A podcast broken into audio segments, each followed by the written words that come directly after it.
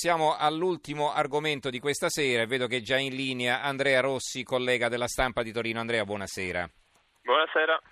Allora, la stampa di Torino oggi, oggi, insomma, oggi si intende sabato, ha un richiamo in prima e comunque dei servizi alle pagine 10 e 11 su questo argomento e c'è un'intervista al ministro dell'ambiente Galletti che dice le città rispettino il protocollo sullo smog. Eh, non so cosa voglia dire, in che senso, se è un'allusione al fatto che la Torino non lo rispetti oppure sì che fa bene a prescrivere certe, eh, certe indicazioni, ma insomma non, non, lo so, bisogna leggere l'intervista. Ecco, piuttosto invece eh, la situazione dello smog nella pianura padana è abbastanza grave, insomma non, eh, non piove da tanto tempo, non c'è vento. Eh, vedo qui il manifesto, che si vede addirittura uno con una maschera antigas, eh, la foto shock, autoshock è il titolo. 9 milioni di morti all'anno nel mondo provocati dallo smog, l'allarme lanciato da 47 scienziati sulla rivista Lancet e mentre l'industria dell'auto sacrifica la vita sull'altare del profitto, le città soffocano a Torino e Milano, emergenza inquinamento fuori controllo. Insomma, secondo il manifesto moriremo tutti. L'eco di Bergamo, PM10 alle stelle, coltre di smog sopra Bergamo, attesa la pioggia. Ecco, qui sono meno catastrofisti, aspettano che piova. L'Arena di Verona, Verona studia lo stop alle auto, il comune pensa alla linea dura, blocco del traffico domenicale, biglietto del bus a un euro, polveri sottili sempre oltre i limiti, due giorni di tregua, poi l'aria tornerà pessima. Com'è la situazione invece a Torino? Perché se ne è parlato tanto? Ma se ne è parlato tanto perché innanzitutto è un, eh, è un mese di ottobre abbastanza anomalo di solito queste concentrazioni di, di, PM10, di polveri sottili, si registrano a dicembre, gennaio, non certamente a ottobre.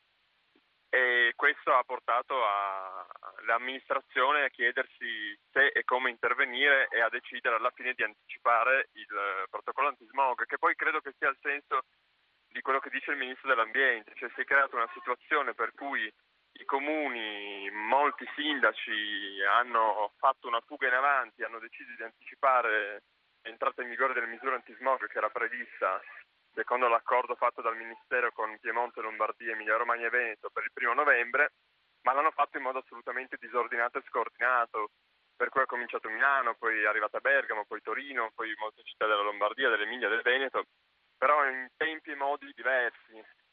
Alcune città addirittura modificando poi il protocollo Torino, ad esempio, l'ha inasprito pesantemente, domani bloccherà gli Euro 5 diesel che non sono assolutamente previsti dal, dal piano antismog concordato mm-hmm. col Ministero.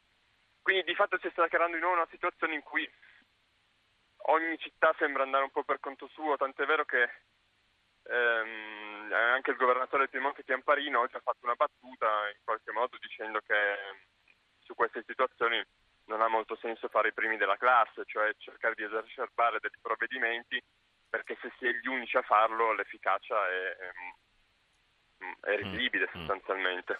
Ecco, invece ci sono polemiche per questo famoso decalogo che è stato così emanato dalla, dall'amministrazione, non si tratta di, di disposizioni tassative ma di consigli, eh, alcuni dei quali abbastanza bizzarri e su questo si, appunto si sono scatenate eh, così, eh, le polemiche. Perché? Che cosa viene detto?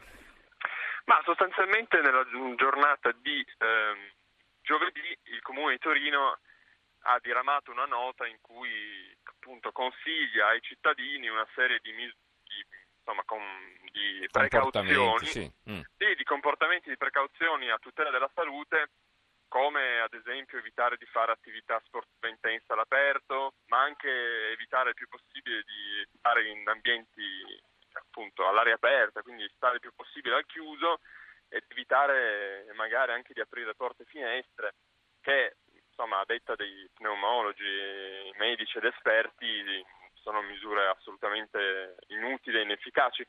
In effetti c'è un po' un clima di allarmismo. Oltretutto se l'aria è inquinata lo è anche quello dentro casa, dentro casa tua, quindi... No, a maggior ragione, insomma alcuni esperti sostengono che in casa ci sia addirittura una concentrazione PM10 superiore a quella che c'è fuori.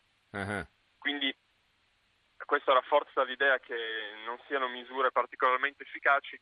Si è creato un po' un clima di allarmismo che è probabilmente anche determinato dal fatto che l'amministrazione 5 Stelle di Torino ha una fortissima attenzione sui temi ambientali e da, da quando si è insediata ehm, insiste sulla necessità di ridurre la circolazione dei veicoli in città, di favorire la mobilità dolce eh, per ora lo sta facendo diciamo, a livello di, di intenzioni e di moral suasion nei confronti dei cittadini più che con provvedimenti specifici come l'aumento di piste ciclabili o l'aumento dei finanziamenti al trasporto pubblico, però questo rientra in qualche modo un po' in una posizione politica che più che del, del sindaco mi sembra essere del Movimento 5 Stelle e dei suoi eletti in Consiglio Comunale. Mm-hmm. Ecco, ricordiamo poi sempre che questi provvedimenti hanno un'efficacia abbastanza limitata, non perché li emanino i 5 Stelle, eh, per carità, ma eh, anche quando sono state decise misure analoghe in altre città, a Roma, eh, a Milano, a Palermo e così via. Eh, sì, eh, voglio dire, la, la soglia del, dell'inquinamento viene abbassata in maniera assolutamente ininfluente, poi basta una bella pioggia e sparisce tutto, il cielo si ripulisce, quindi anche lì eh, siamo alla solita storia, insomma, qual è il contributo o la colpa dell'uomo in certe situazioni, qual è invece la colpa eh, semplicemente di un, un, andamento del clima che si può rivelare eh, così discontinuo e quindi eh, per sua natura e quindi poi creare situazioni di questo tipo. Eh, quindi adesso ci, ci, saranno questi provvedimenti di eh, contenimento del traffico a Torino, quindi che saranno? Si arriverà le domeniche a piedi come avvenne qualche anno fa, per esempio nella capitale qui a Roma o no? Si è ipotizzato ah, è possibile, nel senso che una delle misure che Torino ha introdotto, unica città in Italia al momento, prevede dopo 20 giorni consecutivi di superamento del valore di PM10 il blocco totale della circolazione. Mm-hmm. Con, eh, con, oggi, insomma con ieri, con venerdì dovremmo essere al decimo giorno perché non credo che i valori siano stati rispettati, per cui mm-hmm. se non ci saranno cambiamenti climatici nel giro di dieci giorni si potrebbe arrivare al blocco della circolazione. Come diceva lei prima, in effetti il problema che viene sottolineato in, in questi giorni sull'efficacia di queste misure riguarda proprio il coordinamento del, del territorio. La pianura padana è sostanzialmente un bacino omogeneo dal punto di vista dell'inquinamento ed è opinione comune che determinate misure o vengono adottate su tutto il bacino oppure mm-hmm. sostanzialmente non hanno, non hanno efficacia perché se un comune ferma le auto e quello a fianco non lo fa, la ricaduta certo. è sostanzialmente nulla. Questo... Se no bisogna ripescare... I sostenitori dei eh, blocchi eh, dicono sì. che, che, è importante far passare un messaggio culturale, eh, il che può anche, può anche avere una sua valenza in effetti.